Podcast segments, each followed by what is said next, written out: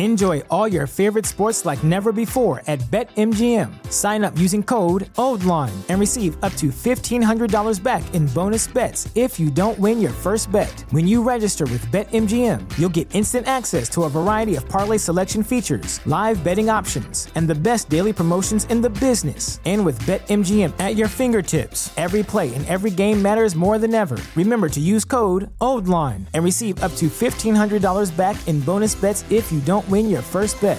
BetMGM and GameSense remind you to play responsibly. See Bet M G M dot com for terms. twenty-one plus only. Maryland only. New customer offer. Subject to eligibility requirements. Rewards are non-withdrawable bonus bets that expire in seven days. Please play responsibly. For help, visit M D gambling help dot org or call one eight hundred gambler in partnership with M G M National Harbor. Promotional offer not available in Washington, D C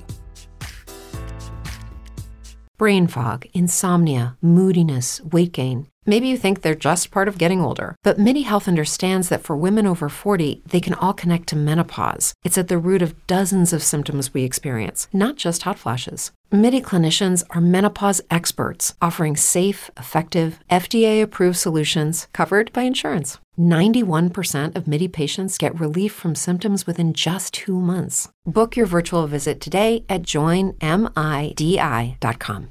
The following is brought to you by the Social Suplex Podcast Network. This is John Silver, lead recruiter of The Dark Order, and you are listening to All Things Elite.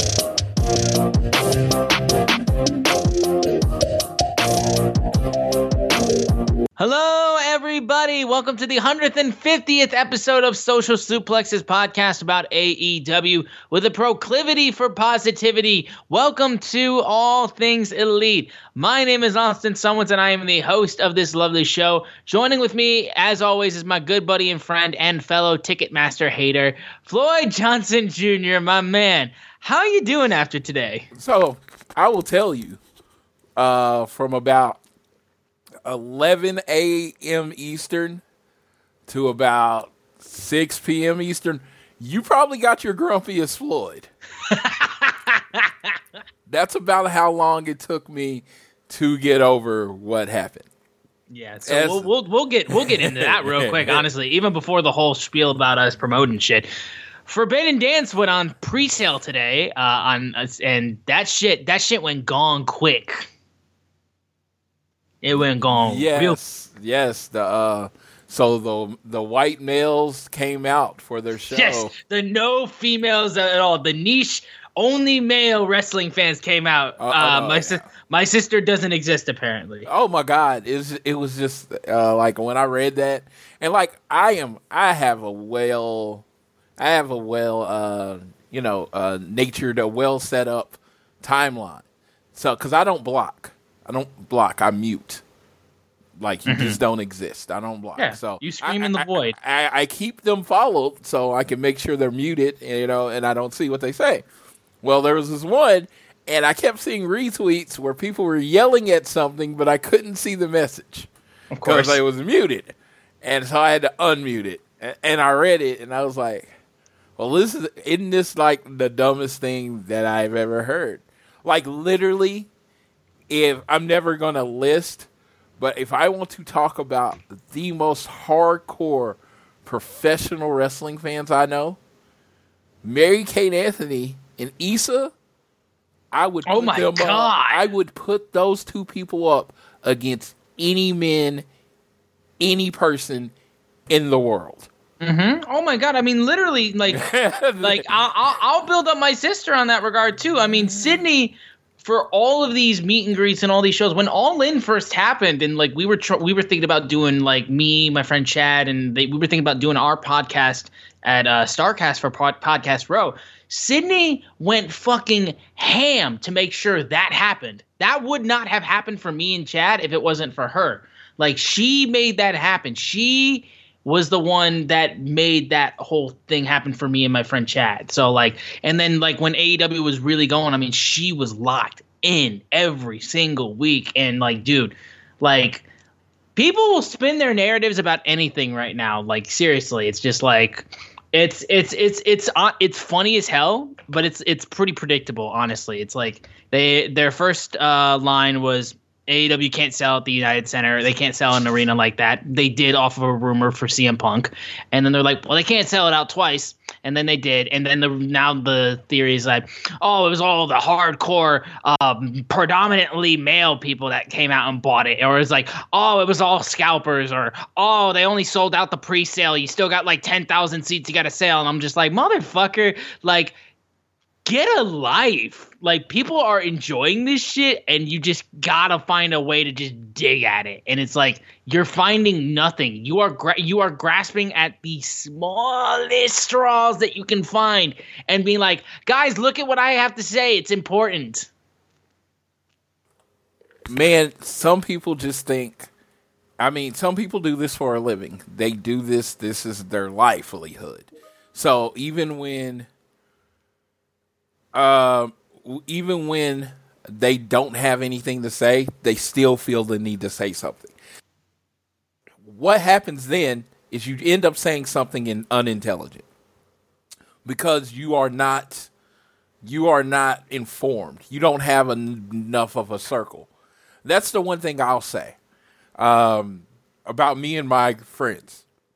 My friends in my group, the Social Suplex group on Facebook, we all have a vast amount of friends. We have white friends. We have women. We have, you know, all the different races, all the different sex, uh, uh, sexes.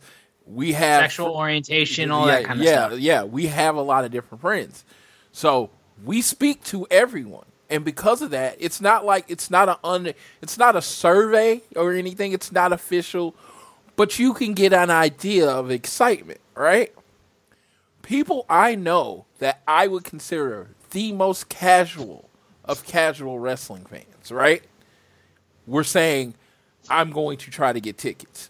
Women, men, people that, like, I haven't been to a show, wrestling show in three years, we're saying, well, I'm going to get on and see if I can get tickets. So when I said on this show that there, it was going to be an all-in type of feel when it came to tickets, I took that based on my experience communicating with people. I had seen a buzz and excitement of people that wanted to get tickets, and I knew it was going to sell out. What was our question on the show? It wasn't was it going to sell out. It was either was it going to sell out in under thirty minutes or was it going to sell out in over thirty minutes. That was the question. And it was in the ballpark of around thirty to forty. The only reason it took thirty minutes is because that's how long it took to process the orders. Pretty much. Those but tickets no. were gone. Yeah. But going back to Floyd's anger, though, we're gonna we're gonna sit on this for a little bit. So we can confirm, yes, me, Floyd, my sister Sydney, um, anybody else that you want to confirm that did get tickets that you want to shout out real quick? Um, on, uh, so I was gonna say you. But um, me and my boy uh, Tyler are going together. Uh, there are a few uh, at Shining Polaris on Twitter. Her name's Christine. She's got tickets. Amy and Andy, uh, Amy Nimity and Andy Nimity, uh, they got tickets. I think they actually got floor seats. So shout Fucking out to Fucking goddamn. Shout out to, most shout out to the Lucha Professor, uh, yes. uh, uh, J R. So it was me, Tyler, and J R all trying to get in, and J R actually got in and made the purchase and got us the tickets. He got through first. Shout out to J R. Shout out to Tyler for being, he took his break at work so he could uh, get this done. It, it, it, it's just, it's a team effort because I literally, when I got through, I was plus two thousand. Yeah, no, when I I got it, when I got into the queue, I was about like eight, eighteen hundred, I want to say, maybe seventeen hundred. Sydney was plus two thousand for about like twenty, thirty minutes. Like she took forever to get in, so it was on me. I had to settle for upper bowl. Like we got row two though, and it's pretty close to like like where Floyd is sitting. We're like like over top of him pretty much in row two for the upper bowl. So they're not bad seats, honestly, and I'm very happy that we were able to. Yeah, we honestly, I don't. I don't even you. care. I think they released. I don't think that section was initially released, the one twenty-one, and then they released it somehow because we, you know, we got like tenth row in that section. So I yeah. think they released it. After maybe after you purchased your tickets, because yeah. you had, you had said I got my tickets, and at that point in time, I didn't have tickets yet. Yeah, I mean, I, we basically like the first thing that I could get, which was that. Um, we were just like, let's do it. We got to do it because I mean, like that was my whole thing. Like for All In, I had to call the arena in order to get tickets, and then they were upper bowl. So like we were just like, we got to just get it, dude. Like we, whatever we get, whatever we get, we get at this point. But um. That that was how we worked out, though. We were able to get him, though. But Floyd himself. Yeah. my uh, Angry, grumpy Floyd. How did the experience go for you before we uh, uh, get all of our uh, plugs in and everything? So I made sure not to go to Ticketmaster because the last time I had a t- bit of a ticket problem was because that it said that, you know, it hadn't recognized my I P. So what I did is I didn't. I cleared my – I flushed my D N S. I restarted my computer. That's computer talk. Uh, so mm-hmm. uh, I got, I, I sat there. I went to sleep because you know, and I got up and I go straight to Ticketmaster. I sign in, get in the queue.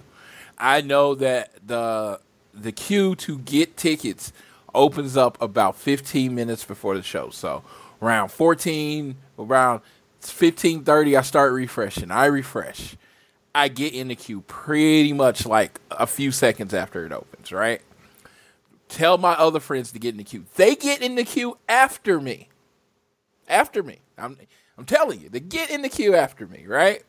So I'm like, okay, I don't know if I'm going to get in first. I don't know how the system works, but I've done everything I can to get in the front of the queue. Uh, we're all on the phone, and then it goes doo-doo-doo. You know, the little beep when it's, it's saying the uh, time is going. It says, waiting to put you in the queue. My other two friends already have a number, and their number's going down. It hasn't even put me in the queue yet. The number hops up, plus two thousand. And it stayed that way for fourteen minutes. and, and, and it was like, everybody's like, what what code did you use? I was like, it didn't matter. By the time I got through, it was sold out. You know? It was effectively sold out by the time I got in. You know, I know they didn't announce it to thirty or forty minutes, but it was only three hundred sections. You know, it was like, and I'm one of those people. I'm a little spoiled. I, I admit it. Say what you want about me. If it came to the three hundred section, I'm not flying to sit in the three hundreds, damn it. I live in Oklahoma. I will throw a party, and I will have everybody come over to my house. I will feed you, and we will watch the pay-per-view together. I'm not... So we just kept refreshing until we got one twenty-one.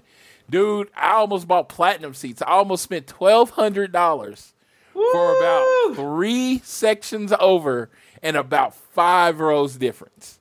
God damn. I was going to be in that show, and I was going to be in the section I wanted to be in. I then got those tickets, and when I got through, I sat there refreshing for thirty minutes, hoping somebody's payment may have not have gotten through, and I may have even got another ticket. No such luck. I've had luck in the past doing that, but no such luck. Uh, yeah, no matches announced. This show's happening. That's it. I mean, no company has been able to do this in history before. A E W, I mean, like, W W E was the company. And yeah, that was the only one. WrestleMania, SummerSlam, Survivor Series, they just put those tickets on sale, and they'd sell twenty or thirty thousand just because of the event. A E W has come in, and pretty much their product is they sell out their shows before a single match is announced. Mm-hmm. We got our first na- ma- announced match for Double or Nothing two weeks ago or something. Maybe a week mm-hmm. ago. Already sold out. We can, we don't, we're not going to get a match for this until like June because I think they want Double or Nothing to happen. And uh, N J P W has a show that happens on June twelfth. So it might be ten, fifteen, I mean like fourteen days before we get a show as exactly what this show is announced. It's sold out. Anybody mm. that says A E W is not growing, oh, okay, hey, let me give it to you. Okay, it's not growing. I don't believe that. Air quotes all the way. But their fan base is so passionate that these eight hundred to one thousand to a million people that they get every week are going to keep them in business for twenty years. Yeah. Because that eight hundred thousand people is as passionate about A E W as any football team's fan base is passionate about their team. And that's what I've been saying, too, for the people that are all like, when are they going to get casual fans? Motherfucker, they can survive off of the people that they have right now that are this hardcore. Like, that's the biggest thing. When you're a new company, your hardcore fans are the most important thing. The casuals will come because of the hardcore fans that will tell them about this. That's how this shit works. You can't just be focused on the casuals because you're taking a W W E problem and you're stamping it on A E W when the two companies aren't even in the same situations. A E W is trying to grow and build themselves as a new, young company. W W E is trying to grow as the conglomerate of pro wrestling and sports entertainment that they are because at this point, they've pretty much hit their peak for what hardcore fans they're going to have. So casuals is really all they can bring in at this point. So you're taking situations and you're trying to Band-Aid the solution of like, oh, this is what w- what A E W needs to do. No, they are completely fine selling out the United Center for the second time in less than two, less than a year. C M Punk debuted less than a year ago at the United Center, and they sold it out. And now less than a year later, they've already sold out the United Center, arguably the second biggest arena in the country, twice. That's insane. And for any other company that wasn't W W E at this point in time, if any other company other than W W E did this like years ago, that would be insane. And it is the same case now. Now, it's an awesome thing. If you still prefer W W E, that's fine. But if you're trying to like pick apart and like be like, oh, well, this is bullshit or oh, they did this only because of this and you're trying to cherry pick and make bad take arguments and stuff like that and be like, oh, they're going to crash and burn or anything like that. You're trying to see like a company die and you're like you're actively cheering its downfall. And like, listen, I'm not cheering the downfall of W W E. I want them to be good. It's I want wrestling to be good. If you're just cheering for the downfall of a company at this point, like get a fucking life, dude. It's wrestling. Samoa Joe said on a tweet that yes. This A E W versus W W E is stupid. Just watch pro wrestling. And it's an ego thing. Yeah.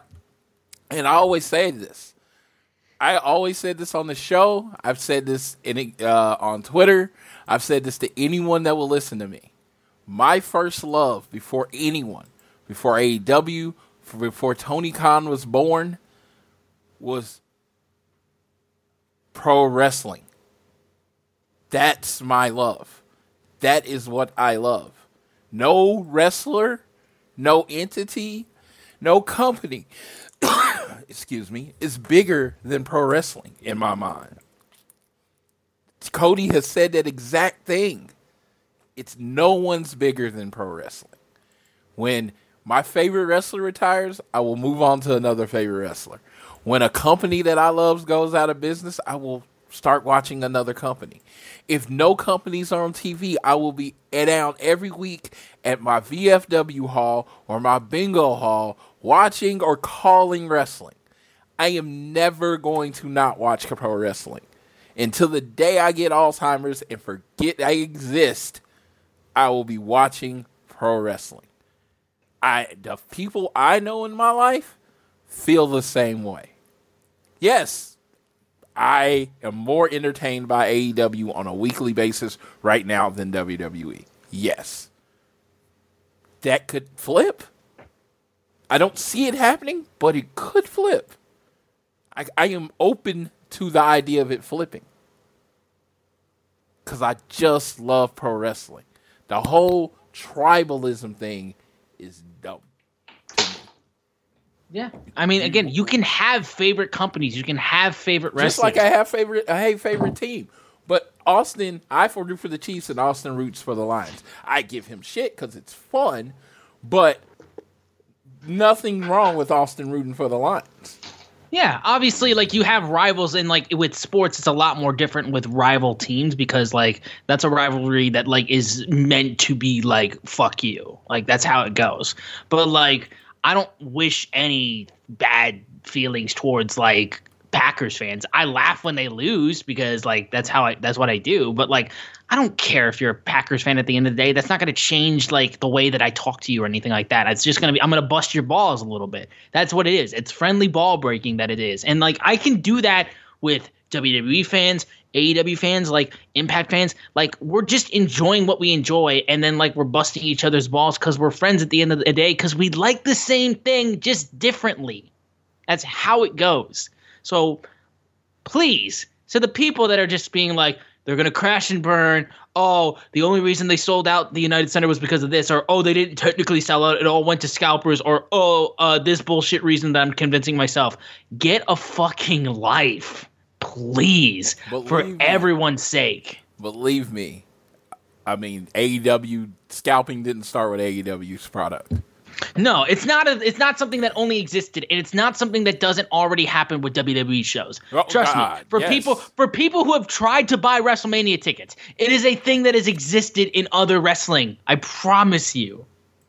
Yeah, people act like uh, people act like A E W, like, in Tony Khan invented scalpers.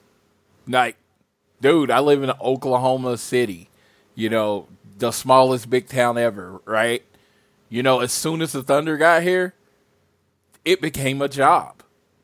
People mm-hmm. either moved here or they were down the corner and their livelihood was based on scalping. When COVID hit and no games were happening, scalpers were out of job. That was a big group. Good. They were without a job. It's just like, it's just like, it's a part of it. And it's mm-hmm. like, honestly, if fans collectively, as a fan, I know there'd never be a fan union, but fans collectively say, I'm not paying anything more than ticket value, scalpers would go out of business. Yeah, but there are going to be people that want to buy them because, I mean, it's just... people like me, I want to go. Yeah. I don't care if you're charging three times the ticket. Well, at least you're not charging six times the ticket like that one guy, so here's some money. Mm-hmm. It's yeah. just, it, it is what it is. I'm a part of the problem. It is what it is. I know, but, like, it's just, like, some people are are afraid to say that. I oh no, I know I'm a part, a part of the problem. I know when I drop uh, five hundred dollars on a one hundred dollars ticket, yeah, I'm telling that person to keep doing it. Sorry. I want to yeah. go more than my principles at that point. I just and like just, I, just want to be there. I, I'm glad I'm in the building, and I'm glad I didn't have to pay more than face value. You know, I'm in the building. It's great. Yeah. It's but you were best. Grumpy Floyd for a bit. Oh no, I was grumpy because of the tickets I got. I wanted to be on the floor, and yeah. I didn't necessarily like. It wasn't like first three, four rows. I wanted to get as close as possible. But I would have took tenth row floor. I wanted to be on the floor. And it's just, it was just something about it. And it, honestly, it, you know where it comes from? I did. I wasn't on the floor for All In. You know what I mean? It was, yeah. And, and we got and for this, that. Is, this will, to me, yeah. This feels like All In.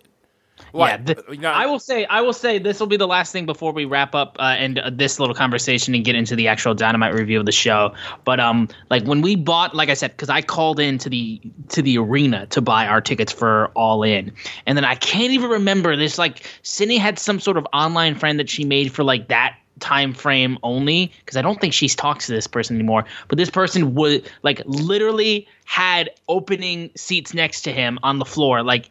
like for All In, and just gave them to Sydney, like two seats for floor for her birthday. And I was like, what the fuck? So what we did was, because my our friend Chad was going with us, we had those two seats up in the um, upper bowl, actually. So what we did was we had one of us sit up top for half the show, and then the other person sat on the floor for the half the show. We would switch, and then at, at halfway point, we switched pretty much after Cody won the uh, N W A title.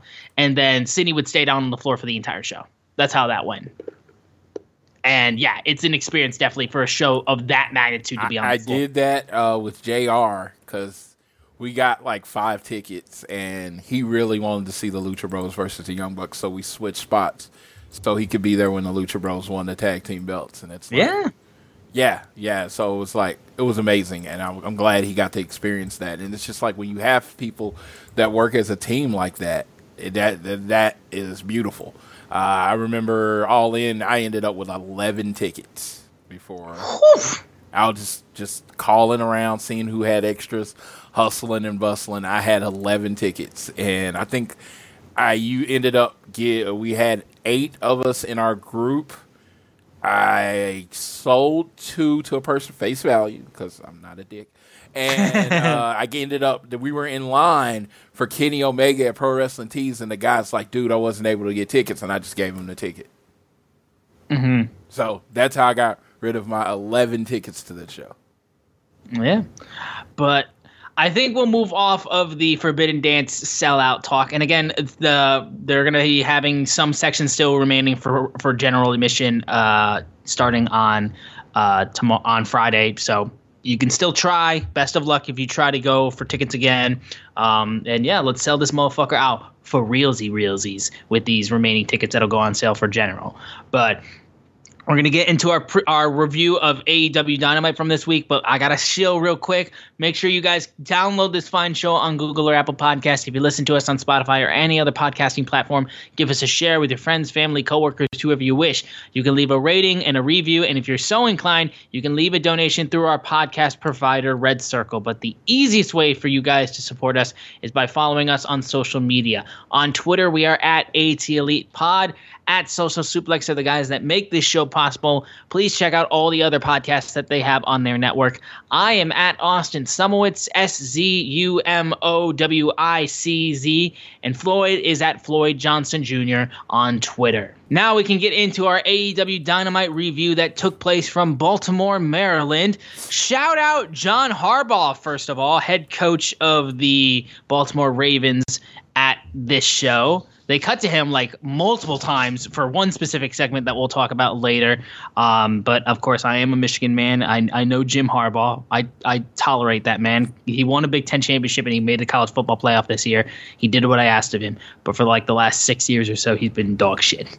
That's just just one more say. I've, I've criticized that man way, way more than people around me. And they people think I'm insane for it, but I've never been a massive Jim Harbaugh fan. But regardless – Regardless, we're not talking about football. We're going to open things up with the Owen Hart Foundation men's tournament qualifying match. I believe this was the last qualifier match before the bracket was fully filled out, and it was Red Dragon's Bobby Fish facing off against Jeff Hardy with Adam Cole Bebe on commentary for this match. My God, I love how the pop for Jeff Hart, Jeff and Matt Hardy is like insane. Like they fucking go banana for I, when that music hits. I got to say the genius that is Tony Khan. Every week, the starting uh, music is either Adam Cole or C M Punk. I mean, yeah, you know how to get that crowd going. That's how you get the crowd going. Yes, it's either Adam Cole or C M Punk. Yeah, I mean, like, if pretty much the easiest one, and like, or you could do Jericho too. That would work as well. Oh yes, if if you if you didn't have the J A S intro, because that takes the wind out of the sails a little bit. But that, but that's the fucking point. Yeah. Um, but this opening match, this qualifying match for the Owen Hart Foundation tournament, uh, was br- was pretty dang good, honestly. Jeff got worked his his leg really worked on by Bobby Fish, trying to really take Jeff Hardy from getting his high flying offense. It was at some point where I thought Jeff was working a little slow, but then he turned it up another gear, and I was just like, nope, he's back into it all of a sudden. Um, really solid opening match, honestly. Jeff became the sixth man to qualify for the tournament and uh, got the win. forcing uh, the Undisputed Elite from not having three members in the in the tournament. Now it's only just two members with Adam Cole and Kyle O'Reilly. Um, and this was a good opening match, honestly. It wasn't anything outstanding, I feel like, but this was just a good match with a babyface that people absolutely adore, and then one member of the Undisputed Elite, which are crazy over right now. And this was just a really good opener to Dynamite. And like I said, I'm pretty sure that solidified, if I'm not mistaken. Um, or there might have been one more match, if I'm not mistaken. That uh, nope, yep, there was one more men's qualifier match in later in the night that fully solidified who all the members were, except for one for the men's tournament for the Owen Hart Foundation. So Floyd, go ahead. Um, I don't know if Jeff, Jeff Hardy is either old or injured. I don't know which one it was. You were gonna say like you thought he was moving slow too. He was moving slow. Like, Bobby Fish literally three different times waited for him to get in position. Mm-hmm. Like, I was waited. gonna say, I thought I thought he brought it back a little bit closer towards the end, but like, yeah, I was like, he seemed a little bit behind. Hey, um, and, and I think I think it's just because, like I said, this man threw himself off a fucking ladders for like fifteen years. Yeah, crazy piece of trivia: Bobby Fish is actually older than Jeff Hardy.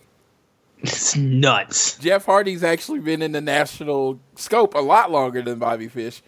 But Bobby Fish is actually older than Jeff Hardy. I, I, I just thought in this match, Jeff Hardy's age was there.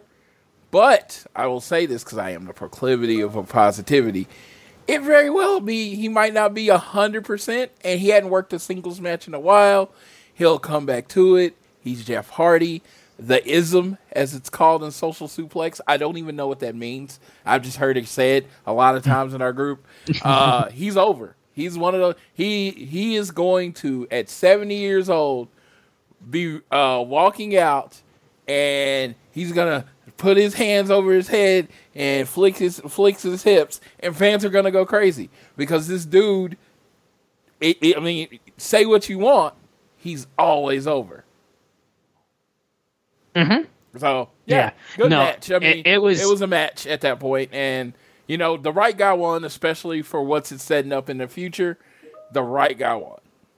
Yeah, absolutely. And like I said, like Jeff, Jeff um, is like I said, probably like this man has already jumped off so much high shit since he's gotten to A E W, and I mean at this point, man, is like he's getting old to the point where he's done that for so long. They're gonna catch up with him eventually, but like. We're just going to keep riding riding until the wheels fall off with Jeff because, I mean, like, for God's sakes, the people fucking love him. Um, we moved over then to a trios match, a k a the uh, Blackpool Combat Club kick the shit out of people match. Um, I'm being a little bit too harsh. Uh, a- the Andrade Family Office got a little bit of offense in this with the Butcher, the Blade, and, and, and Helico facing off against Danielson, Moxley, and Yuta. Um In the end, though, the uh, B C C continued to showcase why they are probably one of the most dominant trios in A E W. Um, and I am so excited, too, because they were building up the fact that you, Willie Wheeler Yuta is going to be in the Best of the Super Juniors tournament, which I am very excited about. Yeah, I mean, um, they pretty much guaranteed I'm going to be tuning in to the Best of the Super Juniors. Unfortunately, I have done a horrible job of keeping up with New Japan. Uh, oh, my God, Sam. Since COVID came, and I watched a match where fans couldn't cheer, and it was just like, I couldn't. But if you want to, if you you are like me, and you have gotten a little behind on New Japan Wrestling, I do have a solution for you. And it's on the Social Suplex Network. It is the best, the best New Japan pie, uh, Pro Wrestling podcast in the world. Keep mm-hmm. it strong style with yes. the godfather of Social Suplex, uh, Jeremy Donovan, and probably the smartest man in professional wrestling, the young boy, Josh Smith. So, like me, if you need to catch up and get to know, make sure you watch it, uh, listen to that. It comes out, the show usually comes out on Tuesdays or Wednesdays once a week, and they get you caught up. Uh, this week, they discussed the last pay-per-view and a little bit about, uh, a little, uh, little bit about uh, the Forbidden Door coming up. Not a little bit, but they talked about the Forbidden Door coming up. So make sure you tune into that show. That's a commercial. I don't do that very often, but with with the New Japan A E W working relationship, you will probably hear that a little more than uh, more often now. And you should listen to it because it's a great podcast. No, no, it's absolutely. It, I listened to the podcast before I knew Jeremy and Josh.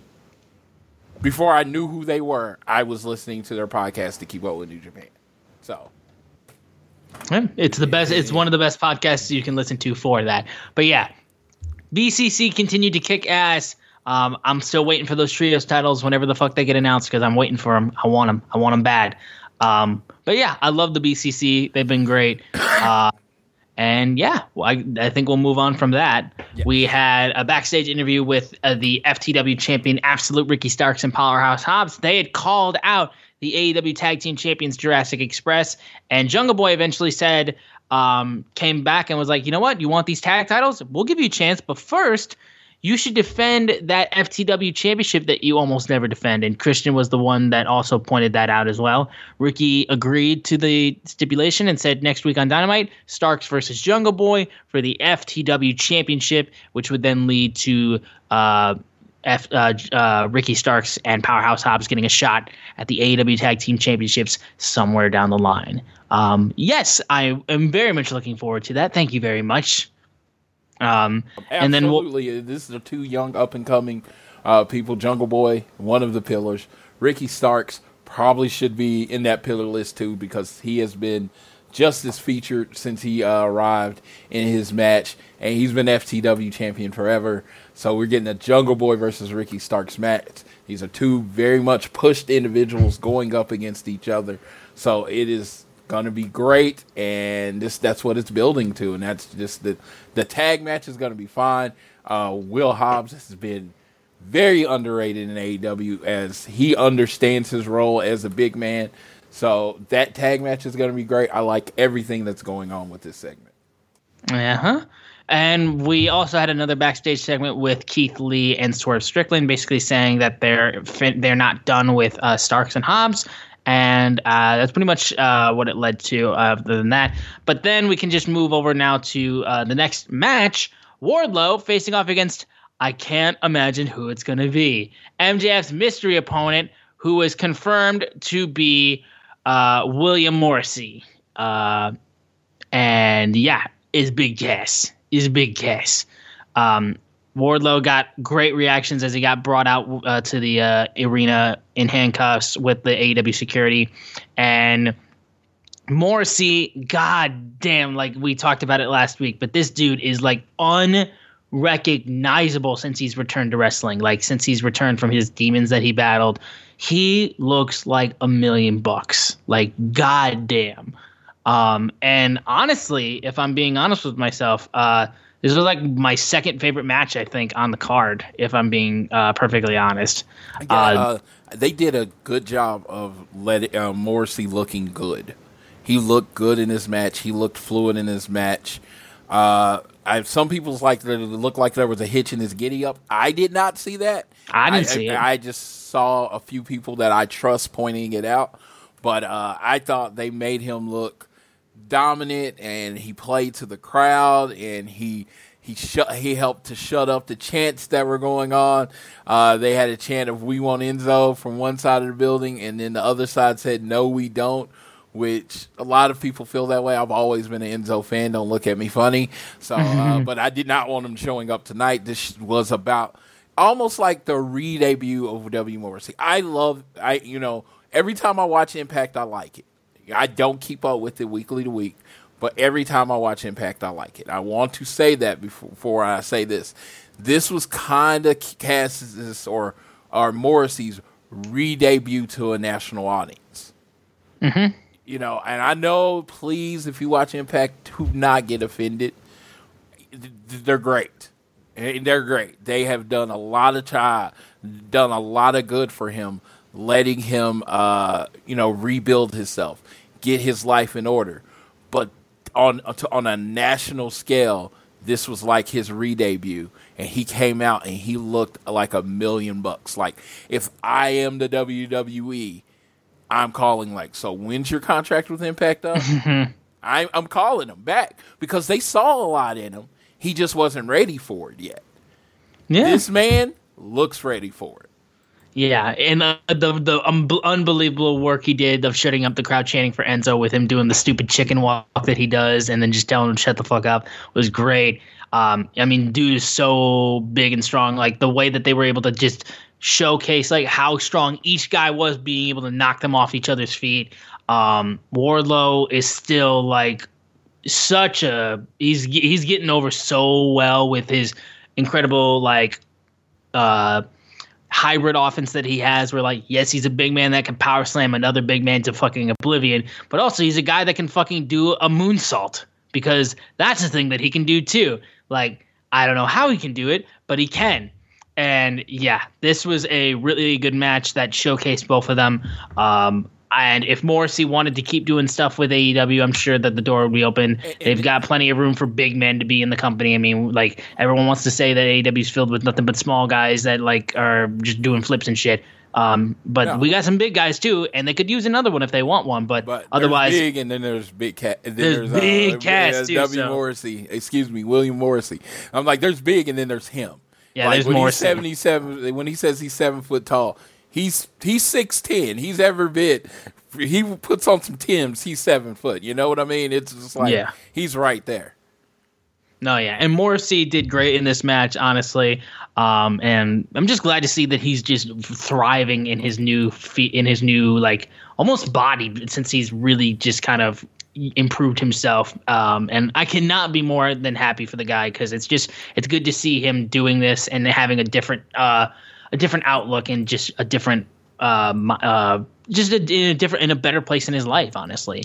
Um, and I hope nothing for the best for him if he continues that Impact, or if he co- or if he does more stuff with A E W, whatever he does. Like, I'm glad to see that he's doing a lot better. Dude, um, he could definitely, like, be like a heel's muscle. Like, if he was available with time with A E W, if he was the new Wardlow for M J F, I think that would be, like, super awesome. Sure, yeah. And um, after the match was over, though, Wardlow uh, had security try to put him in handcuffs. That did not work. Wardlow actually lashed out this time and knocked every single security guard that came down his path and knocked him down, screaming, uh, release me from my contract. This will keep happening until you release me. M J F was like, all right, how would you feel about us having a little bit of match, a little bit of a match, and if you win, I'll let you out of your contract. And he's like, but I got conditions, because of course this dude does, and those conditions will be done in a contract signing that will happen in the most magical place in the world, known as Long Island, New York, next yes. week on Dynamite. Hey, okay. I feel like I like M J F and his thing, but this whole thing with the stipulations to get a match with him, it's becoming kind of like a sitcom. You know? Sitcoms, like, you, you got your beginning, you got your middle, you got your, and you kind of knew when you're watching a sitcom when it was mm-hmm. coming on. That's what M J F's storylines are coming on. I'm like, maybe they add a wrinkle over the next few weeks before we yeah. get to uh, the, I, I'm going to always leave it open, because A E W doesn't disappoint. But it's becoming, like, it started with Cody, and now, you know, Jericho, and it's just like, and you even C M Punk, and it's just like, oh no, yeah, no, it's like, you gotta get through so many guys before you even get to touch M J F. And, and, then he'll have to make some stipulations into terms of how you get your hands on him, yeah, and then he'll probably get the better of you the first time, and then you'll eventually get your way to him for a second time, and then you'll actually get over on him. Oh uh, yeah, so I just, I just like, as much as I love M J F, how many people are we going to cycle through the same thing on? Yeah, and like this, like that's that's the biggest thing. We don't want this to be like the only play that he has in his playbook, because M J F has shown himself to be unbelievably good at, like, adapting to a situation, because, I mean, like, he's a character that you could put in anything, and he could get heat, and he could get um, um, a good focus on the story. Um, but if this is his only play, like, I mean, which I don't think it is, but it's just like, it is starting to look like, all right, so we're kind of going down the same path a little bit. Is anything going to change up, or, like, what's going on? Like, I don't understand, like, what what, what the situation is going to be. But yeah, no, it's just like, it's just, I'm watching it, and I'm just, like, saying it, and it's just like, if you're a person that has watched it from the beginning, brand new people don't know the gimmick, and it's fine. But if you're a person, day one Dynamite guy, I mean, shit, if you're day one hundred Dynamite or fifty Dynamite guy, and you're on your third person with this, you're like, okay, is, what makes it where? What makes it where he gets all this power in every, you know, every uh, storyline. He has the higher ground. It's like C M Punk's clearly a bigger star. How can M J F dictate to him when do they what he has to do to get to wrestle him? There's this guy with Wardlow, it makes sense though. Cause yeah, no, no, Wardlow, it absolutely makes sense. I'm not taking away from it. I'm just saying you're looking at the situation, and there's this guy named Tony Khan. It's just like you feel like Tony Khan just jumps in and say, "Hey, you got to fight Wardlow." No, no, because Wardlow's not under contract with A E W. He's under contract with M J F. Get it? I understand. They explained it. I'm just saying when they get to the next person, change it up. Maybe on this one, change it up. You know.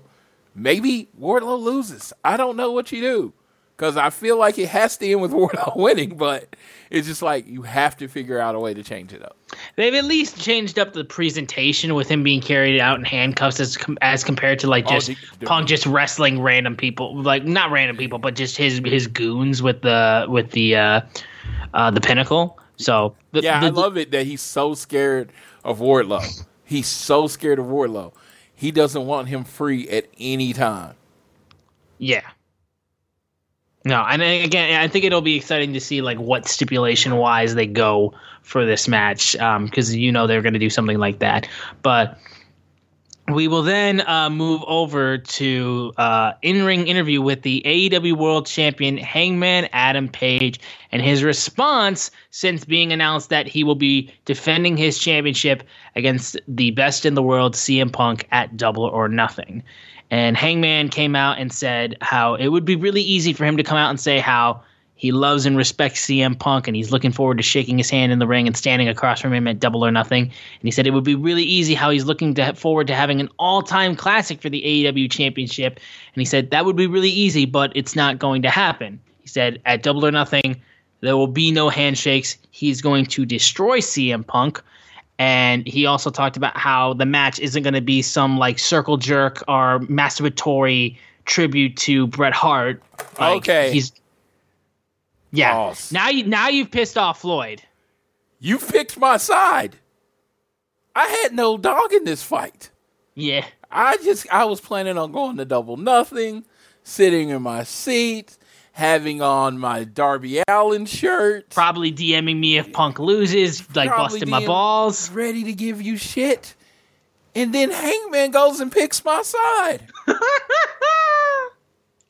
I will be in a C M Punk shirt. At Double or Nothing. And I am Punk all the way. That's what I'm talking about. Dude, this dude insulted me. Now, everybody's like, well, he didn't say anything about F T R. A masturbatory uh, Bret Hart tribute match? What do you call the match that happened last week? Yeah, or the match that happened with Dax and Punk. Dude, I I was, I felt like, I, I've, I've always been there for the horse. I've always been there for the horse. And the horse kicked me in the chest. Yeah. You know what happens when a horse kicks you in the chest on the farm? You put that motherfucker down. Mm-hmm. So I'm calling on two thousand, twenty thirteen Floyd. Hey, twenty thirteen Floyd, this is Floyd. Uh, think we got to go back in the saddle. Oh, yeah. Oh, really? It's time to let you out. Yes. twenty thirteen Floyd is let out of his cage. Yes. We're you know going what? to put that horse to freaking sleep. You know what? It might have taken a little bit longer than I would have personally liked. You know, I would have liked it if you had remained loyal to my boy uh, since you were in twenty thirteen and all that types of stuff. You know, I would have liked that, but you know what? I'm not going to get picky. You've seen the light, at least. I believe that Hangman Adam Page, who I've got nothing but love and respect for, like I said, one of the top A E W champions out of the four that have been world champion in A E W, and probably could be argued to be one of the best, because his his run to becoming champion was one of their best stories that they had put on in the company's history. However, comma, I believe that gold is going to that man's head. I believe that man has all of a sudden gotten a little bit too big, big for his cowboy britches, and has all of a sudden lost his way, because saying, oh, he's off filming another T V show. Isn't that ironic? And he said, I'm going to embarrass you uh, at Double or Nothing. And I'm like, I'm sorry. I'm sorry, Mister Cowboy. I'm sorry, Mister Cowboy. Um, weren't you put in this position by your friends who were also E V Ps of this company? If you want to talk about people taking advantage of their situation, if you want to talk about people uh, who are like gifted things or are doing things in like, oh, they're off doing other things and then all of a sudden they can get this type of stuff. Like, what the fuck does that make you? What the fuck does that make you? Not good Listen, enough to get a T V show. That's what it makes them. There you go. So, like I said, this is all of a sudden, like, y'all, you wanted to make this. I was going to be, like, cheering for my boy at the same time, but I wasn't going to be, like, going bad on Hangman. Like, why would I do that? But now you fired the shots, and now you've made it an issue. Now you've made yourself Eddie Kingston is what you've done. And I love Eddie Kingston, but I also hate Eddie Kingston. For a very good reason. And it's because C M Punk hates Eddie, Eddie Kingston. So, Mister Hangman Adam Page, like I said last week, I was in attendance for when C M Punk made his return to wrestling after seven years of being away. I was in attendance. The first match I saw C M Punk wrestle live was his first match in seven plus years. And now, at Las Vegas, Nevada, at the T-Mobile Arena, I will be in attendance when C M Punk has that A E W championship around his waist and wins his first championship since his record-breaking four hundred thirty-four day reign as W W E champion. You cannot deny it at this point, and Hangman is honestly becoming the denier at this point because he is very much led this. He's lost the cowboy way. The code is gone. He doesn't have Dark Order to or order to reel him back in and be like, buddy, realize what you're saying right now. So, Hangman, I love you, boy, but you're getting turned into glue right now. We're taking the horse to the glue factory, and cowboy shit is going to be replaced with thousands and thousands and thousands of chants for C M Punk.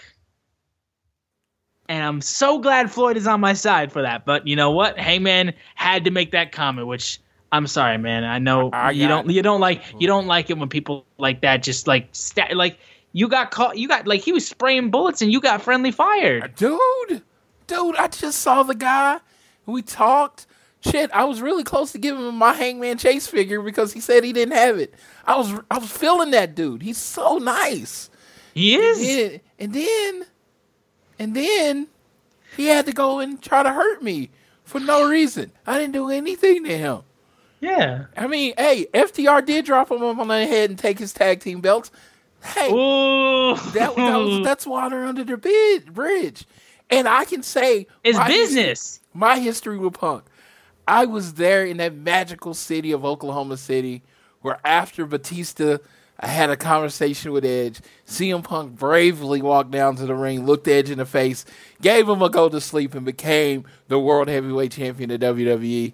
His his first major title in W W E. I was there in Oklahoma City when that happened. Like mm-hmm. Austin, I was there when he came back from his seven-year break. I was there for his first match in A E W, and I will be there at the end of May when Mister C M Punk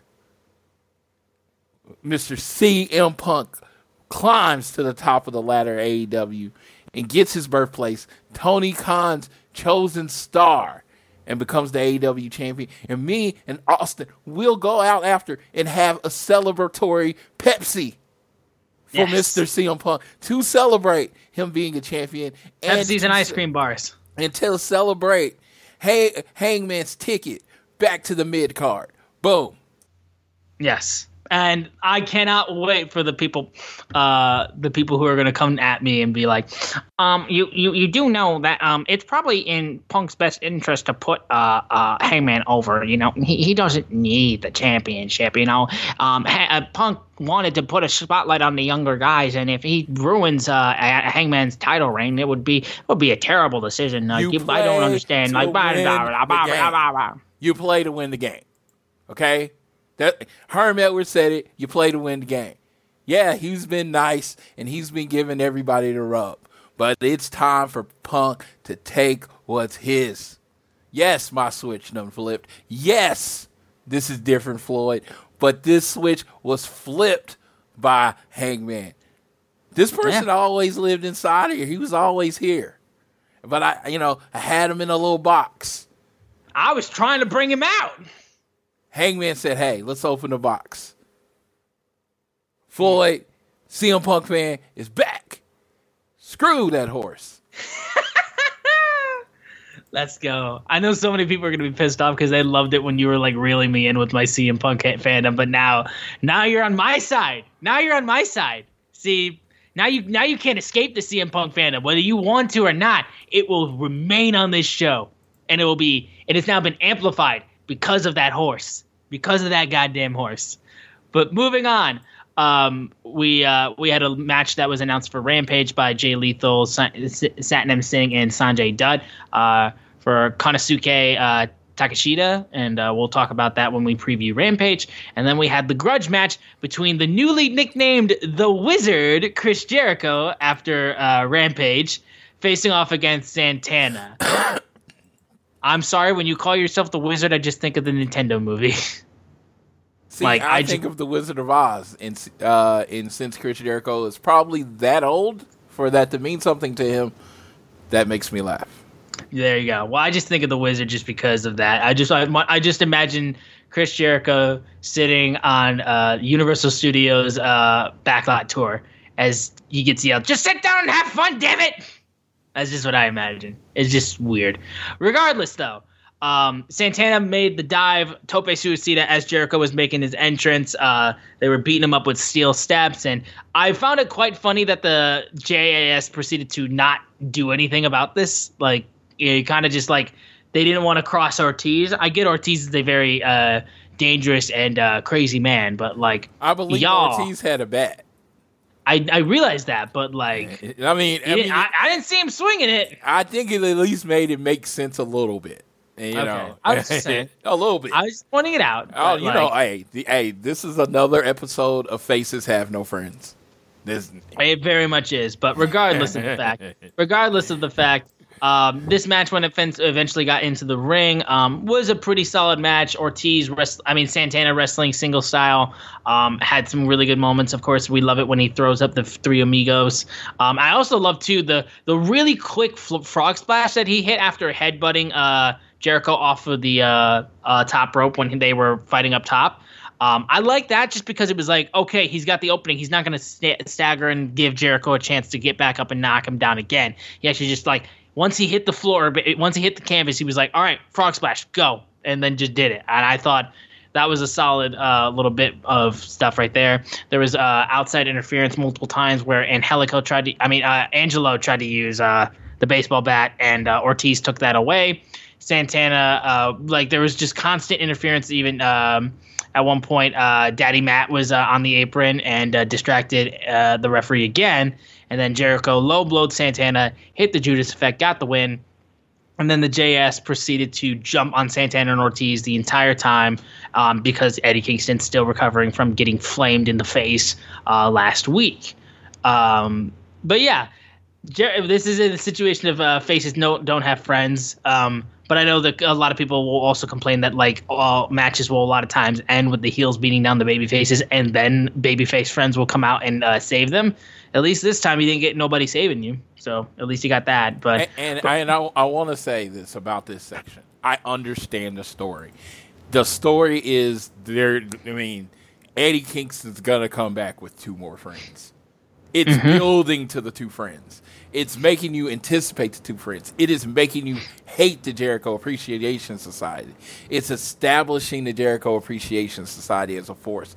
I understand the to- storytelling aspects of it, but good Lord, you're like, oh, we're going out there and there's only two of us and five of them. You think you could find three people in the back that just like hate Jericho and the group as much as you do or something. But again, that's always going to be a heel, a stupid heel I have. This uh, it's a thing that generally bothers me and no one else, so I get it. So I can honestly move on to the point where I am looking forward to who the two people are going to be because A E W is excellent at surprises.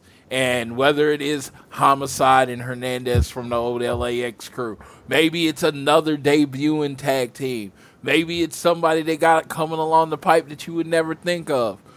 But something's about to happen, and I think we're going to get blood and guts. I think that's where this is leading. That would be nuts. Um, but yeah, I thought this was all right. I thought this was a decent enough match. Um, and then we had a, the Gun Club and Acclaimed getting uh, scissors in backstage. Don't really know what else to say about that. Yeah, ass man, Mister Ass uh, scissored them. They scissored them. That means you're best friends forever. That's a new faction. That was a faction being born right there. Okay. I don't know what the faction is going to be called, but is it? Or are they just going to be under the window of the Acclaim, or is it going to be the whole Ass family? But all I know is they can put out a really good rap album with two of the people. Okay. Yeah. And now I just imagine like scissors with asses t-shirts, and I just like, yeah. do you want? Do you actively want to print those? I don't know. Yeah, absolutely. Just, and I'm looking forward to in Vegas going to Max's concert because he has to feature Austin, Austin Gunn now, right? Doesn't he? At this point, I mean, like, might as well. They're best friends now. Best friends. Yeah. Moving over now, we had the Varsity Blondes who on A E W Dark um, uh, earlier in the week made the call out to the House of Black that they were going to talk, that they were going to call them out on Dynamite. And they were out there with Julia Hart, Griff Garrison, Brian Pillman Junior And Brian Pillman was talking about he standard for the crowd, a young, humbled man, uh, not just because of his experience in A E W, but because of the encounter with the House of Black. Um, it was probably the most humbling experience, though, was watching everything he had worked for being torn apart little by little.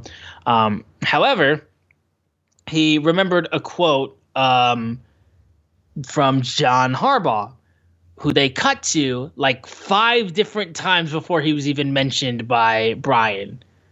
Like, bro, wait for him to say his name, then you can cut to him. Like, otherwise you just cut to John Harbaugh and it's like, why does he care about this? Oh, because of that reason. And then it's just like, like you could have waited a little bit. I know that we showed him earlier in the show and like you wanted to show him one more time before the promo started, but it's like, wait a second. Because like, we know he's there. We know he's there. Uh, he said how, that quote from John Harbaugh was to uh, attack each day um, and with enthusiasm. And he said he lost sight of that. He got comfortable, complacent. They lost their enthusiasm. The Black House of Black drove them apart. It's a new day. He's feeling enthusiastic about protecting the one thing that's made them whole, and that's keeping everybody together, protecting Julia. So he wants to fight the House of Black. Lights come off. Lights go off. They come out and they appear, and they start uh, surrounding uh, Brian and Griff, and Julia's in the corner being like shielded a little bit by Brian and Griff, and they jump an attack on them, and eventually um, after they finish attacking, Malachi slowly approaches Julia and then has a steel chair in hand. Gives it to Julia, who's like quivering at the sight of Malachi. Eventually, though, starts to get a bit of a smile when she's brought over by Brody King with the steel chair. And Buddy Matthews is trying to get him to swing the chair at Griff Garrison, who's like like staggered, like, don't do this, please. And she's looking like she might do it, and she doesn't do it. And Malachi Black is furious, grabs the steel chair away, rips off the eye patch of Julia Hart. And that's when the Death Triangle comes out and chases off the House of Black while Julia is still clutching at her eye. So we didn't get the turn just yet, and I know people are like dying from blue balls over this, but we didn't get it yet. Um, they're still teasing it. But I will say this, because of course we know that the House of Black is one of those factions that are just like, the fans think they're unbelievably cool, so like even though they're being portrayed as heels, they don't really care because they're just crazy cool. This was a situation where the Varsity Blondes with their like like old school eighties style like um, babyface look in a feud like this, like the fans are going to turn on them so hard because they think the House of Black is so cool and they're waiting for Julia to turn, and Garrison and Pillman are going to get eaten alive by the fans in this feud. It's I, just what I want. I want to be clear. I, I want to say something, something that I, I don't know if I said it, but I've always felt in A E W. I I love all, every show, but I always feel like the show is literally overbooked by one segment every week, right? This was the segment. And I know they were using they were using it because they wanted to keep adding a little bit more to this to this Dude. story that had been holding on to for a while, but it's like, first off, I didn't love Brian's promo. Unfortunately, I thought it was kind of slow, and I, like this, this reeked of Brian Pillman was only there because John Harbaugh was in the first row. Like, this segment was only on the show because John Harbaugh was in the There was that, and then also because they wanted to keep that Julia Hart, like, when the fuck is she going to turn? Like, that's they, they just wanted to keep that, like, people guessing on that sort of thing. And, and I, like, know, I know they give their wrestlers latitude, but I could not tell where he was going. And the actions once, once the House of Black got to the ring didn't line up with everything he said. He sounded like he was calling them out to fight. He stood there and waited on them. Yeah, he didn't make the first move. He should have been the aggressor. You just called these people out. And then the whole Ju- Julia Hart thing, I actually like the slow burn of that. I do. I actually do. But this felt like this could have been like a segment Rampage. on Rampage that you literally had and let it play and then cut it to, you know, and it just seems like, of course, Brian Pillman Junior is getting better. I'm not burying the guy. It just felt like this segment seemed out of place on this show. A little bit, yeah. Well, like I said, too, like when the fight took place, like the crowd had like kind of no reaction to it. And it's just simply because like they know that Varsity Blondes are being portrayed as the baby faces, but they don't care because they love Malachi. They love Brody. They love Buddy. Like they love the House of Black. So this is the one situation because even for people that are like cool, that people like to boo, like to cheer and stuff like that, like Adam Cole and Red Dragon, at the end of the day, they will eventually get booed because they're good at their job. That's how it works. With a situation like this, it's like um, while Malachi and Buddy and all the House of Black are good at their jobs, the Varsity Blondes aren't like there as babyfaces to like bring the crowd back to like, oh yeah, these are the baby faces. Let's cheer them. Because like A E W fans do still cheer and boo who you're supposed to be cheering and booing most of the time. Like like ninety-nine percent of the time. But a situation like this, it's like like the Varsity Blondes just aren't there as a team to like make you want to cheer for them because of the House of Black and how they're presented and how they showcase themselves. It's just it's just how it goes. And then when Julia Hart turns, they're gonna get eaten alive. Like, it's just what it is. So, but regardless of that, we will move on now to the final qualifier match for the men's Owen Hart tournament. And it's Dante Martin versus Rey Fenix, which we now, should we bring up now that we know more about why Darius Martin is out yet again? Yes, he was in a car wreck. Yeah. Of all Mother, things. Dude can't catch a break. Of all things. He was in a car wreck, and he is going to be out six to nine months after just being out all better part of a year. I am, my heart breaks for the, the kid. I'm like, seriously.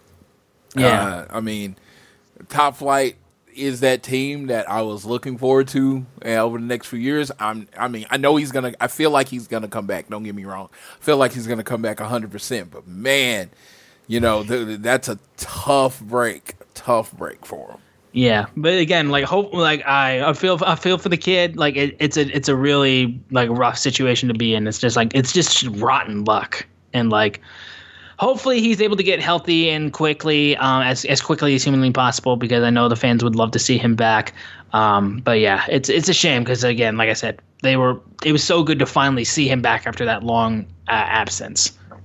But regardless, Dante Martin and Rey Fenix fin- fe- faced off in a the final match for the qualifying for this tournament. And holy shit, the flippy shit. Like, it's exactly what you knew you were going to get. You were going to get the flippiest of the flippy shit. And, like, I saw people literally tweeting, like, this is live-action Dragon Ball, which it was absolutely. When they did the fucking flip Dante Mar- like, when they did the goddamn Spanish fly and they landed on their feet and then just looked at each other with, like, like just Dante's fuming and Phoenix has got like this cold stare on his face, and then that's when Dante got hit. Used the po- poison Rana on Rey Fenix. Like, fucking hell! Like, dude, it's unreal. And like, there was like the one thing that they talked about that they hadn't seen: the back flipping Russian leg sweep, which like off of the second rope. Can't say that I've heard that move before in my life. Um, Rey Fenix got the win. Kind of made sense because he just came back from injury, and they want to like put a spotlight on him again. Um, by getting the the uh, the great driver that he put on uh, Dante, um, fucking great match. Like, just really, really good match. These guys just like there is like even the one point where like it took a little bit of time for uh, Fenix to get I think Dante up on like a powerbomb position.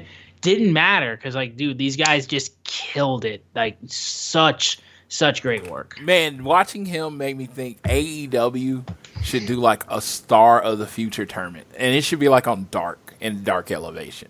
Like mm-hmm. twenty-five and under, never held a title kind of thing. And just let like Martin and Lee Johnson and Lee Moriarty and all of them just go at it. Maybe give one of them a title shot on the Dynamite at the end, you know, at the end of it. And of course, they could lose, win, whatever you want to do. But it's just you have so much young athletic talent that it would be nice if they got to, you know, wrestle against each other kind of featured.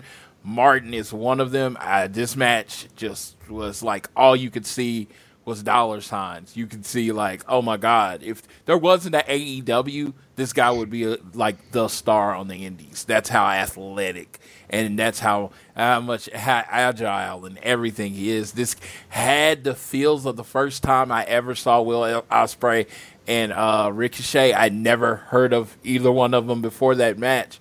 And I, I saw them, and they were flipping and doing the superhero pose. It had this had that same kind of feel where you were just seeing some kind of crazy athleticism. Uh, just hats off to both of them. I said, I, I've always said Rey Fenix, when he can stay healthy, top five wrestler in the world because he just has a way of putting things together that I have never seen before. I, I saw the flip, unprettier or whatever you want to call it, that move.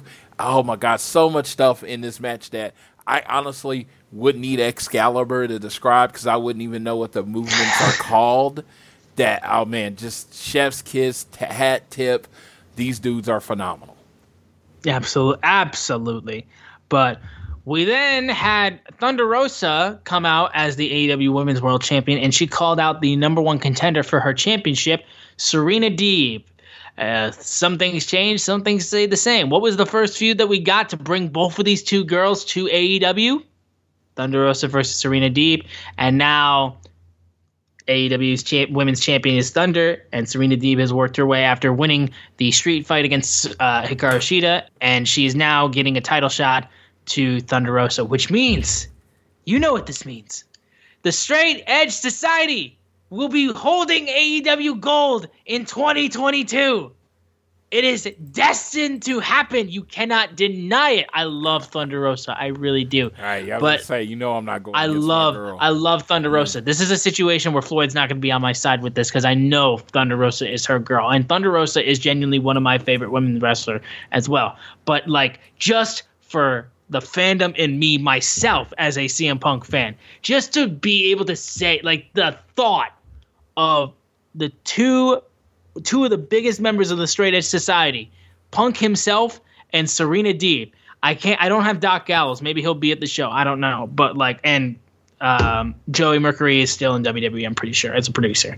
But regardless, like, just to say if they both won championships, the two like most recognizable members of the Straight Edge Society winning A E W gold in twenty twenty-two, like, it just make me feel so happy inside. This is one that I'm like, I know I'm screaming into the void for because Thunder Rosa is outstanding. I love her championship reign. It's not going to happen. But, like, I would like it to happen just because it would be cool. Like, it would just seem really cool. But, like, regardless, this little promo between these two was solid. It was decent. Um, Serena Deeb talking about how she's on another level, on a class of her own, and she's going to have that championship. And they are going to prove how, like, help that, like, this is supposed to be like really putting the A E W women's division on the map and like being like, we're going to make this the best women's division in the world. But in order for that to happen, the best women's wrestler in the world has to be champion. And Deeb believes it's her. Rosa believes it's her. And like, there you go. That's your Double or Nothing championship match. Okay. Uh, my big thing is, in wrestling, you put your wrestlers in a position to succeed, right? Yes.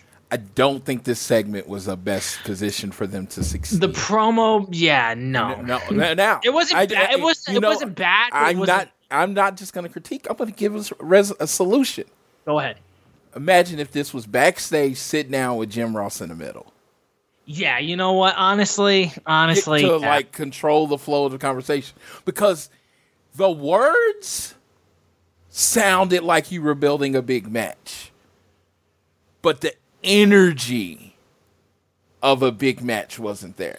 I think that was the thing, is that they wanted they, they wanted to be able to have, like, because again, it was another situation where it's like they wanted to have them like in in the arena for it, and they didn't want it to just be even, a video package. But like even still Tony, though, even Tony, if it's still though like that though, because like people ha, fucking ha, went nuts for the B C C segment that they had on Twitter. Yeah. So much so that they said put that on Dynamite, and they did. Yep, Tony Schiavone in the middle of there, helping direct the flow of the conversation. It was just a couple of like long-winded segments where you could just tell the audience checked out. And yes. I just think it could have used a voice there. Whoever it is, it could have used a third voice there to help direct the conversation. Because they were going for intensity, and they didn't hit it. Not and, yeah, they, it wasn't a perfect hit. No. Yeah, no, no. I mean, yeah, borderline miss. it was, it was very yeah. You could call it, was, it a miss. Yeah, yes, because it was like you just follow that amazing match. The crowd's pumped up, and it's just like then you just got like ten minutes of talking, and it was just like, I mean, I mean, they Baltimore checked out. They checked out, and mm-hmm. unfortunately, they never came back in this this episode. Yes, and then we get into the main event then, the Ring of Honor Women's Championship unification match between Deonna Purrazzo and the interim champion, Mercedes Martinez.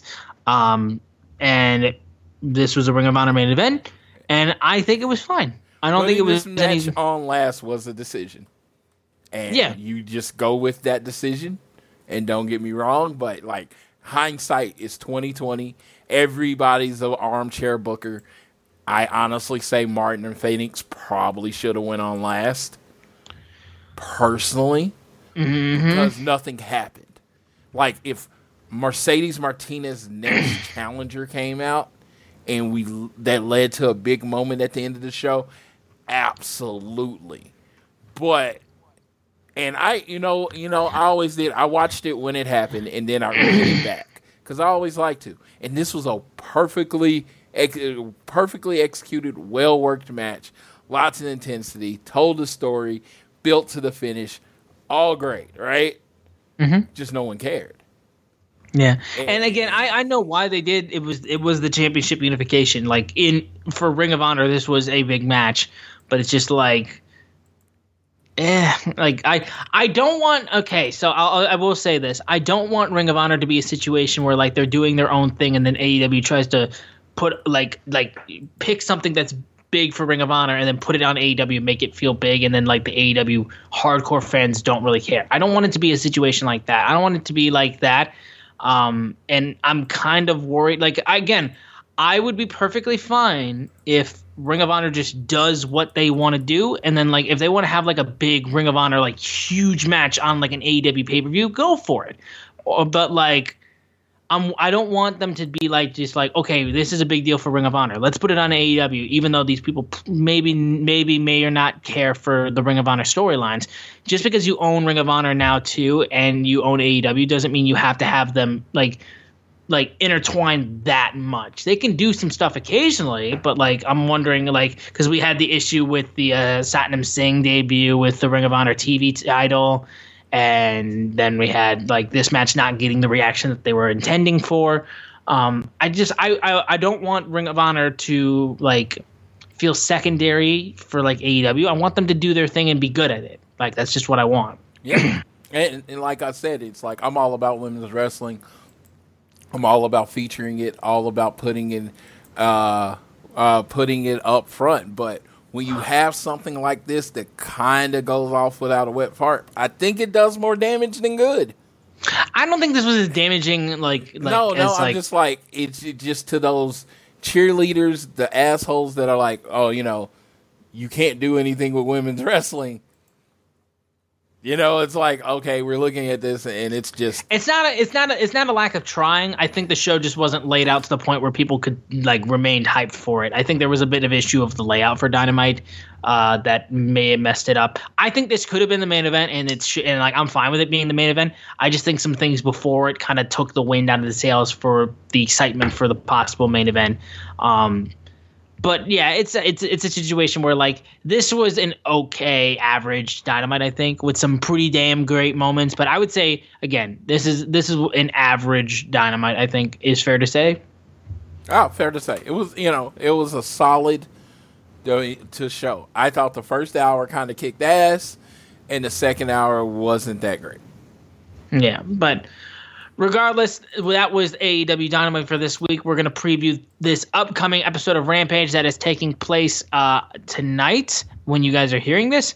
We are having uh, Hook in action facing off against J D Drake.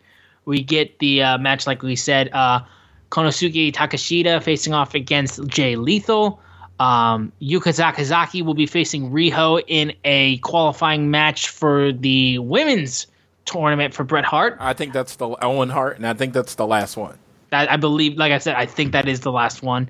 And then Toni Storm and Ruby Soho will be teaming up to face off against Doctor Britt Baker, D M D, and Jamie Hayter, who had a little back and forth on this episode of Dynamite as well. So, um, Lethal and Takeshita is I'm very excited for. Because I've seen Takeshita on Dark, and I, I I think there's something there, but I feel like he needs somebody to really bring out that side of him. So one of the better wrestlers in A E W, a consummate professional for like ever, Jay Lethal is the guy to do that. I agree absolutely with that. I think he'll be a great person to put a spotlight on him as well, um, and then eventually still get the win. But still, it'll be a really cool match, I, I think. I, I'm interested in where they go with Sakazaki versus Rio, because they flew Sakazaki in yeah. earlier this week. They literally pulled her from uh, Tokyo Joshi Pro show to come to w, to come to A E W to wrestle. Do you think they would fly her all the way here just to have her lose? I would, I would see. That's the thing. It's like I would like her to be like the underdog because I love Riho. I really do. I re- and like she's one of their best that they have. But like, yeah, for you to do something like that, you kind of wonder like, is Yuka going to get an upset here? Because it just seems like it'd be weird to fly them in, fly her in for one singles match. Unless maybe, it's a good payday. Yeah, maybe a Dark Elevation or whatever. It's just like it feels like you could have put kind of anybody in that spot to take that L, you know what I mean? But like, I love Yuka, so I don't care. Yeah, no, I do. I do. I love Yuka. When she first got announced, I was like, Yuka's gonna, she like, uh, after one person left the A E W, I was like, Yuka's gonna be my girl. And then, you know, COVID happened and we didn't see her for like ever. So right. I, I am rooting for Yuka in this match. You know, I'm rooting for Yuka real hard. It's just, like I said, it's the thoughts running through, uh, the head that I don't, uh, you know, stop. It's like, would they fly her all the way over? And this is like, you know, ten years ago, I wouldn't even known that they just flew her all the way over there. But they, it, this played out on Twitter. This wasn't uh-huh. like this secret. It's like, oh, she's not going to be in Tokyo Joshi Pro because A E W called her in. Huh. Okay. Yeah. So that's interesting. Yeah. And then the matches that were announced for next week's episode of A E W Dynamite. C M Punk and John Silver. Okay, yes. Didn't ask for that, but I will be happily accepting it. The Meat Man versus C M Punk. Well, you know, I, C M Punk has to beat up all of Hangman's friends before Double or Nothing. Makes sense, I mean, at this point. But at this point, dude, Hangman hasn't even acknowledged the Dark Order. So, like, they might be friends with Hangman, but I don't think Hangman's friends with them at this point. Yes. I, I, just, I mean, you're right, but it's just like, it's... He's getting, you know, they're getting up to, you know, they're getting up to that match, and it's like Hangman's next, and in Long Island, C M Punk's favorite place in the whole wide world, Long Island. He Who can't even boo that man properly. Uh, people were booing Eddie Kingston when the, people were booing C M Punk when he was wrestling Eddie Kingston louder than Long Island was booing C M Punk. I gotta say, I am excited for M J F's pop next week. I am as well. Yeah, it's just, it is crazy how much they love that terrible, terrible, amazing human. He's he's so amazing at being a terrible human. But yeah, in Long Island, he's a face. Does Wardlow get cheered in Long Island? I want to know. Does does War Pig get cheered in Orlando or, or in Long Island? Because I think that's the true test on how over Wardlow is. If he gets yeah. cheered in Long Island, you, you that gotta, you know something's you, happening. Yeah, you gotta you gotta have a title on him in the next three months because that's over. Because yeah. I saw C M Punk get booed in Long Island, which barely. I honestly didn't think could yeah, happen. They bar- they barely got any muster on that. Like I said, people who were, were booing Punk louder when he was wrestling Eddie Kingston. It is that. Come at me with a different take. I am right in that regard. Um, then on Dynamite, of course, next week we're getting the Owen Hart men's tournament is starting up. We're going to have Darby Allin versus Jeff Hardy, Adam Cole versus Dax Harwood. We also got confirmation that the final spot in the tournament for the first round, who will be facing off against Samoa Joe, is a wild card, is a joker. Wow. So we, we don't know who that's going to be. So I've heard the prevalent two names. I do not have any inside stories, so nothing that I'm about to say is a spoiler. The two names I've heard the most are Cesaro. That was fucking what I was going to say. And the second one is Davey Boy Smith Junior, which I wow. think is the most impre- appropriate one because you would actually have a heart in the Owen Hart tournament. I I think that that would be solid. But yeah, like, so when someone said it, I'm like, so you would have a heart in the Owen Hart tournament? Genius. I'm yeah. like, that's genius. Well, then it's kind of, but then you get put in a situation where it's like, okay, how far does this go? Like, how far does he go? Does he win the whole thing, or is it won by somebody in A E W? Yeah, I don't know. I, I, you know, when we look at the bracket, if you, if uh, I'm gonna bring my bracket up, and. Because that's the thing. Is Davey Boy Smith going to be the one who beats Samoa Joe? Or is like, because yes. again, like.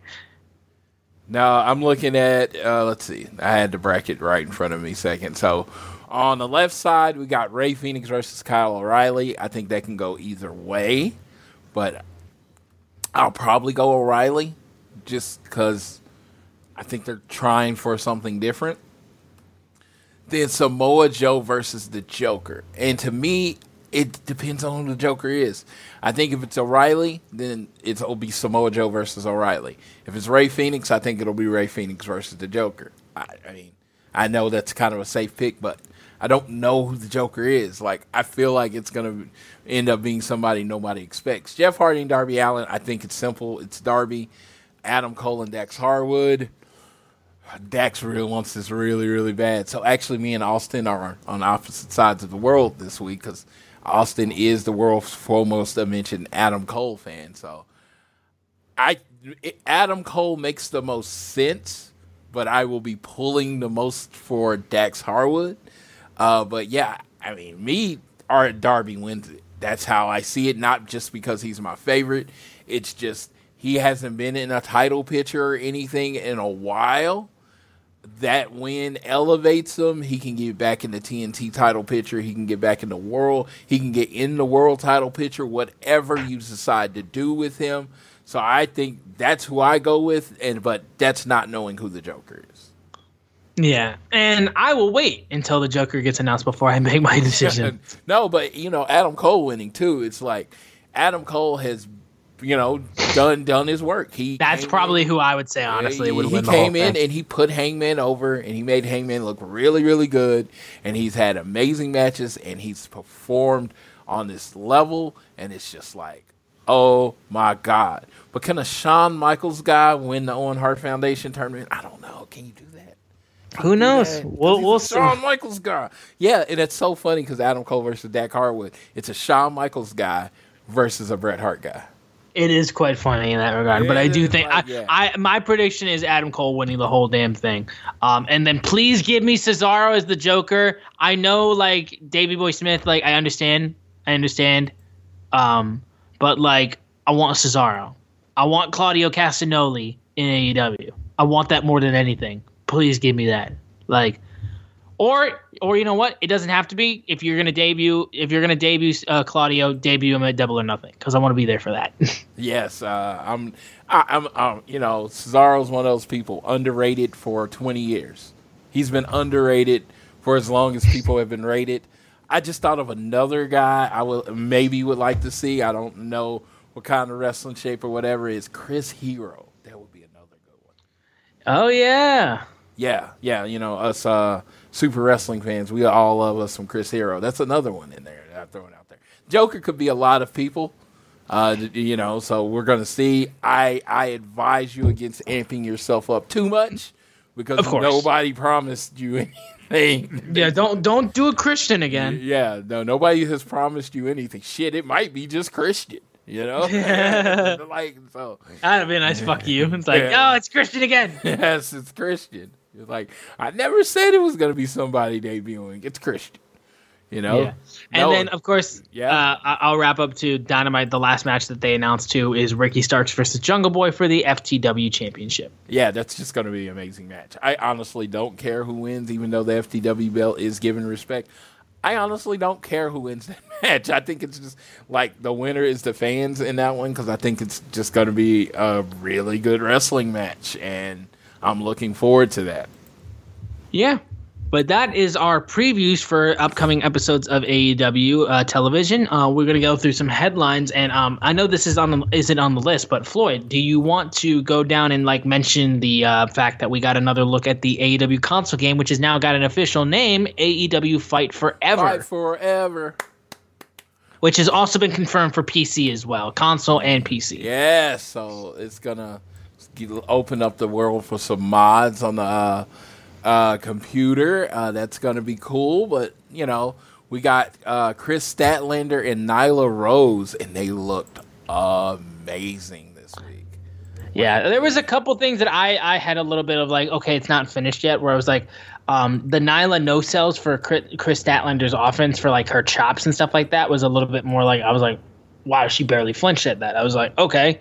Um, obviously, when Nyla made attacks, uh, like physical attacks on Statlander, it was sold a lot more. Um, it looks it looks pretty dang good to me right now, at least. Um, I know some people are picking it apart, and that's fine. Again, it's it's it's an it's a game that's not out yet, so like you're you are more than welcome to do that. Um, and I know there is also apparent rumors about uh, some uh, disagreements between Yuke's and uh, Kenny Omega. And apparently Yuke's is trying to take advantage of old Kenny Omega. I don't know anything about building games, so let me just say this. So I literally have no comment. I'm on the, I'm on the side of the video game and A E W more than anything.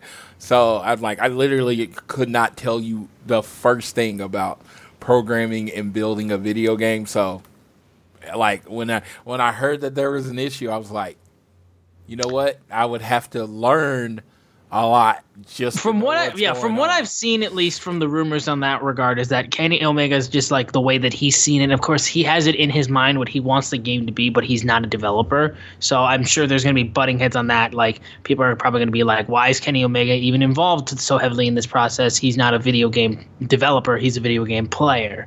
Um, which yeah, and that that might be something that Yuke's doesn't like. It's like a guy from the company that's just like always checking up and always doing all this kind of stuff, but at the same time you don't have a release date, so it's not like you're like being rushed right now, so like we don't even know when this game's coming out yet still. um uh, there's but also not too many people that know more about video games, and I'm not just talking like then Kenny Omega, like like he doesn't just know uh he doesn't just know like oh, what games are the best. He like knows how the engines work, who designs them and stuff like that. So it's like, does he know how to build a video game? Probably not, but he does know about video games. So. And the other thing that I've seen too is the fact that apparently Yuke's is possibly trying to get a multi-game deal with A E W, trying to like work that in, whereas A E W has been looking at the video game for Fight Forever and is as a one and done. Which is why that they were willing to possibly upgrade their suppo- their listed. They were saying that they were going to have like fifty wrestlers on the roster, and they would add more and more with D L C. But um, Yuke seemingly wants to be have a multi-game deal with them to continue to make pro- games for A E W, whereas A E W seems to be like, nope, just one. We just want one. So, again. These these I mean, these these relationships sure. these relationships can change and all this type of stuff, and it's like it's not something that's like like people leaving the game. It's not like Halo Infinite levels of like, oh shit's falling apart. Absolutely, and that's the big thing with it is that they want to see how the game does, and if it comes out and it sells a bunch of tickets, I mean, sells a bunch of uh, moves a bunch of units, I'm pretty sure they're going to be like, okay, let's go ahead and get another one out there, but. if it comes out and it doesn't sell as well. And like I said, I think they're just saying that they want the one year just to cover their bases in case the game isn't what they want it to be. Because, I mean, again, you're promising no mercy to these wrestling fans, and they're going to look at it and they're going to expect no mercy. Abs- absolutely. But I do, do want to throw this out there. When the time comes and the game comes out, we will be giving away a copy of the game on the show. So I am, looking forward, I am looking forward to that because I I have not anticipated much other than F T R winning the tag team belts again. I think and Cody winning the W W E title. I think the bringing back the Winged Eagle. Do it. The number three on my list is this A E W video game. So I'm it's very antici- highly anticipated for me. I plan on spending like oh a bit. Just really getting into the game and learning about it. So yeah. It's going to be fun. And then we have one last headline I think we'll go through before we wrap this show up. Yes. Uh, A E W finally, finally announced its Fan Fest for Las Vegas. It is going to be Saturday. My computer just froze. Uh, Saturday, I believe March twenty-seventh. Am I saying the right date? Uh, no, March twenty-eighth. March twenty-eighth. Uh, at ten p.m. from Mandalay Bay in Las Vegas. So that's exciting. Uh, all you know, there's so many convention places in Las Vegas. I'm very excited to be. Uh, I'm very excited to be uh, seeing uh, that show there. Uh, what you can expect is uh, from a person that's literally been to all of them. I've been to every fan fest, so uh, they are going to have their jazzwares. They're going to have uh, wrestlers in the ring talking. They're going to have a free section to get signings and autographs. They're going to then you're going to have to have a chance to pay additional to get signings and autographs. And then uh, apparently the B T E title is going to be defended at uh, this. So even if you decide to just do the M General Mission, I believe those tickets are starting at fifty-four dollars. Just if you just decide, hey, I'm just going to do the General Mission, that is definitely going to be worth the money. If you're there to do meet and greets, that'll be worth the money too. It's going to be a good time. Tickets go on sale tomorrow, today technically, uh, May sixth at noon Pacific time. That is, uh, no, at ten a.m. Pacific time. I said the wrong time. ten a.m. Pacific time, which is noon Eastern. I mean, noon Central and one p.m. Eastern. I, I mean, am I right? Am I saying that? You had it listed as eleven a.m. Central time, which would be noon Eastern time. Noon Eastern time. There you go. I was like, I'm like the math. The math. It's simple math, but when you're trying to just like talk as you go, and it gets very confusing. But yeah, I imagine. Uh, general admission at Orlando sold out. So if you were even thinking about going, go ahead and pick up that general admission ticket when they go on sale. I will literally be in the movie, and at eleven, I'm going to go over to the little section where it's away from everywhere. You can use your cell phone and buy my general admission ticket. Because like I said, I personally know if that this can sell out, and And then some, you know, like some people that I know that go to everything weren't able to get in to the Fan Fest last time. Yeah. All right. Well, I think that will do it for this episode of All Things Elite. Thank you guys so much for being a part of this show and listening every single week. Please continue to download this fine podcast on Google or Apple Podcasts. And if you listen to us on Spotify, Spotify or any other podcasting platforms, give us a share with your friends, family, coworkers, whoever you wish. Leave a rating and a review, and you can leave a donation through our podcast provider, Red Circle. On Twitter, as my cats are jumping all over the fucking place behind me, on Twitter, we are at ATElitePod, at Social Suplex are the guys that make this show possible. Check out all the other shows they have on their network. I am at Austin Sumowitz, S Z U M O W I C Z. Floyd is at Floyd Johnson Junior on Twitter, and I'm going to go calm my cats down, but I'm going to let my my good friend Floyd take us home on this episode of All Things Elite. All right, so well, this week has been a lot of newsworthy week. Uh, today... Well, we started recording on Cinco de Mayo, went into May sixth. Oh, Revenge of the Sixth, if you're a Star Wars fan, so happy Star Wars Day, Cinco de Mayo, Revenge of the Sixth to everyone out there. Have an amazing weekend. Uh, support your favorite wrestling companies, and uh, make sure you watch Cody in his, you know, first non-WrestleMania uh, premium live event since he arrived in W W E this Sunday on WrestleMania Backlash. But with that, I will leave you. Be nice to people, and with with all your heart, whether it is home, work, or school, always do your best to be elite.